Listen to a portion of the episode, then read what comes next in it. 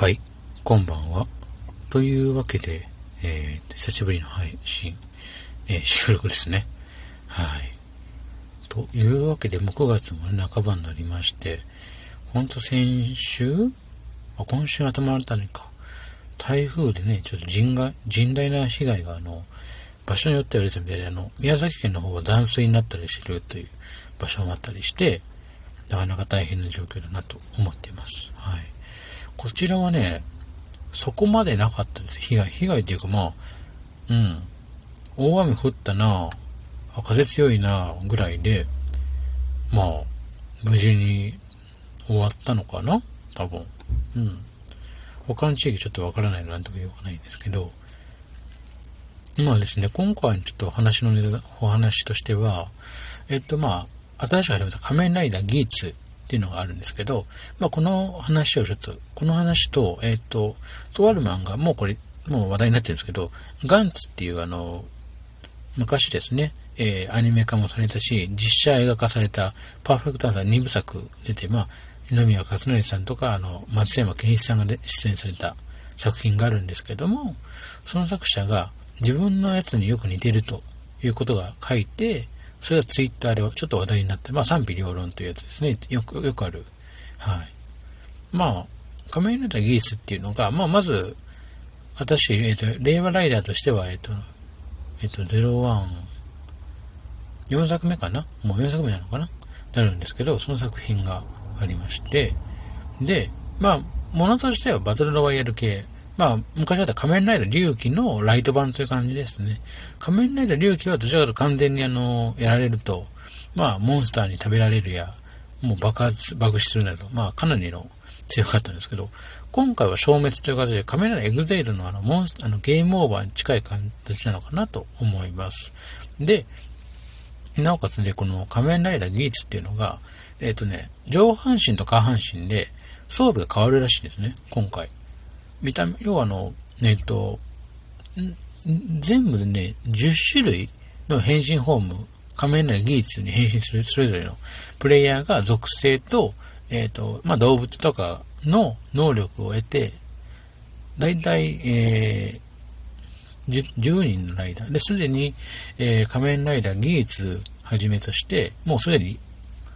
僕、まあ、あんま本編見てないんで詳しい本編知りませんけど、7、8人いるらしいんですね。ライダー自体が。すでにね。で、各ライダーごとに、例えばあの、えっ、と、動物をモチーフの変身アイテム、まあ、ハンマー、まあ、武器とかもあっていろいろあって、それをもとに変身するわけですね。変身して武器になるわけですよ。で、生き残りをかけたバトルロワイヤルなんですけど、ただね、あの、他の竜騎のような、たった一人がっていう感じでもないそうです。イメージとしてはですね、近年のバトルロワイヤルゲーム、あの、えっと、フォートナイトとか、えっと、エーペックスっていうものが、一応まあ、子供向けとしてはいいんじゃないかっていうアイデアが感じて、ちなみにガンツっていうのは、えっと、話して簡単にかいつまんで言うと、えっと、いずれ来るかもしれない宇宙からの侵略者に対しての訓練を、訓練を備えるっていう形で、死んだ人間たちが転送されて、まあ、点数を稼ぐと生き返ることができる。要は現世に帰れるっていう、まあ、サバイバル。どちらかというとサバイバルですね。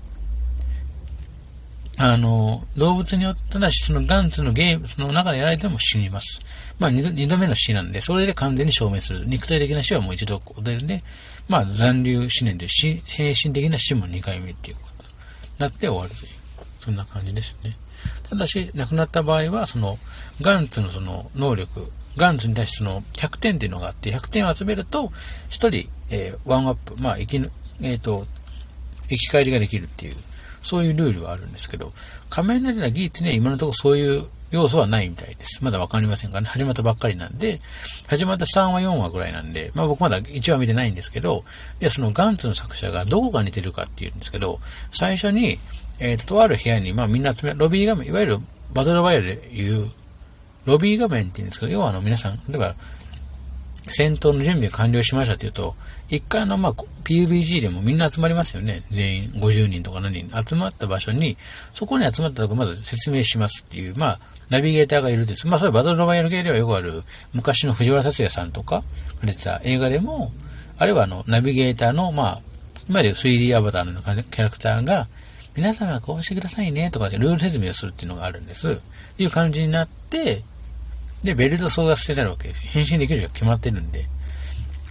そういう感じになって、まあ、かなりあるんですけど、まあ、そういう感じで始まるという。それがガンツの、いわゆるその黒い物体、ガンツに集められた人たちに似てるっていう。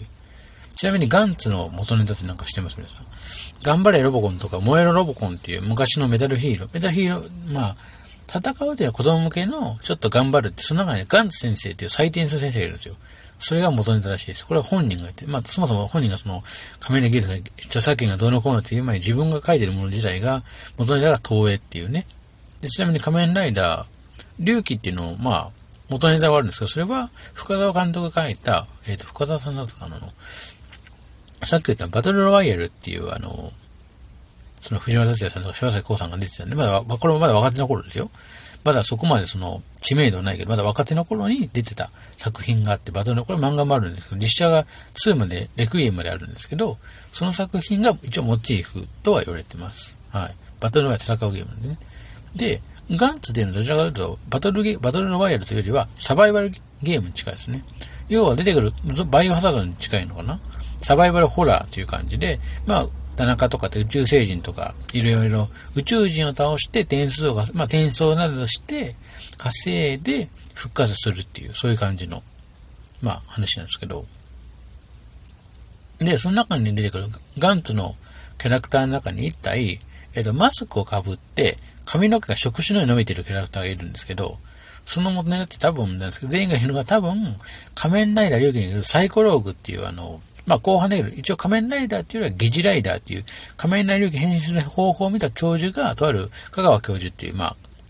あ、後に出てくる、まあ、キャラクターがいるんですけど、そのキャラクターが、その瞬間、その瞬間記憶能力があって、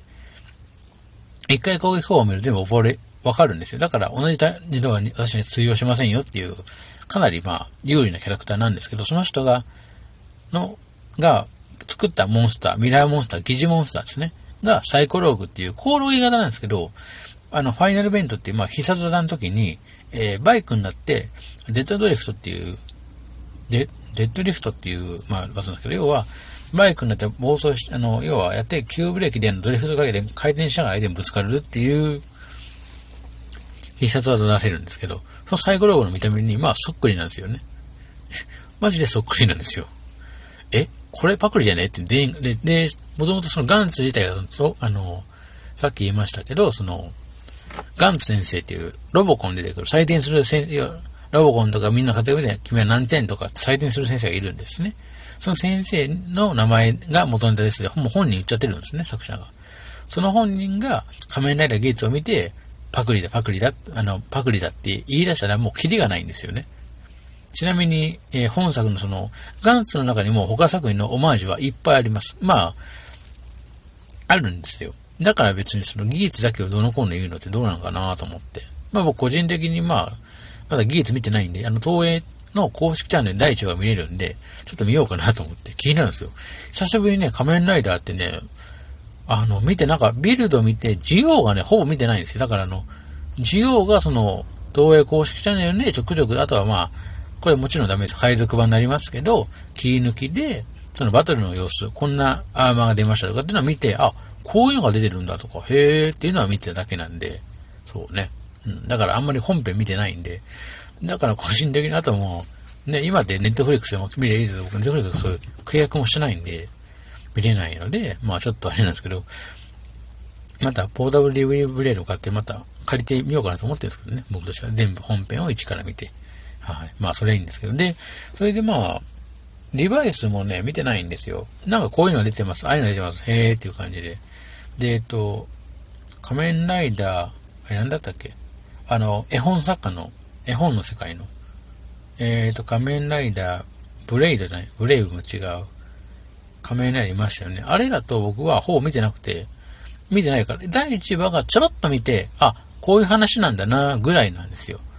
その、アナザーワールドかな、絵本の世界の戦うシーンがちょろっとつって、ああ、こんな感じなんだっていうぐらいで、ほぼ見てなくて、あの、むしろ映画版で出てきたエターナルカオスっていうあの、エターラフェニックスか、のあの、谷口正史さんが、その映画に出てくるっていうのを見て、僕からすると谷口正史、谷口正史さんっていう俳優さんがいるんですけど、その方もともと仮面ライダーの前に555っていうあの、災害、今の、まあ災害のレスキュー隊をモチーフにした消防隊員とかをモチーフにしたその作品があって、その中のゴーブルーをやった方なんで、で、最近だとアマゾンズのあの、赤いアマゾン、アマゾンアルファオメガアルファかな？赤いアマゾンの役で出てたんですけど、あんな久しぶりに出てくるっていうことで、まあ、皆さん、エターナルカオスっていうあの、要はあの、不死身、不死鳥なんですよ。フェニックスだから。エターナルフェニックスっていう、まあ、仮面ライダーなんですけど、バハトっていう役なんですけど、まあね、変身シーンがむっちゃくちゃかっこいいですよ。やっぱあの、あの方ってもう何でも役がなりきるっていう、要は狂気にとらわれたキャラクターもできる方なんですね。要は、その、ただ正義じゃなくて、悪、完全な悪じゃないんだけど、悪役にもダークヒーローにもなれるっていうぐらい、むっちゃくちゃかっこいいんですけど、まあその人がやってた作品で、まあちょっと見たことがあるぐらいのものなんですけど、まあ何が言いたいかっていうと、でもカメラ技術詳しく見てないんでわからないんですけど、まあその人がいわゆる言う場合には、その、ロビー画面っていうところとか、そういうなんか内容とか、その、持ってる武器とか、多分どっかに似たものがあるんだよな。だからパグリでやら、著作権とかあれ考えてないんですかねとかって言ったからみんなが、じゃあそういう、えっ、ー、と、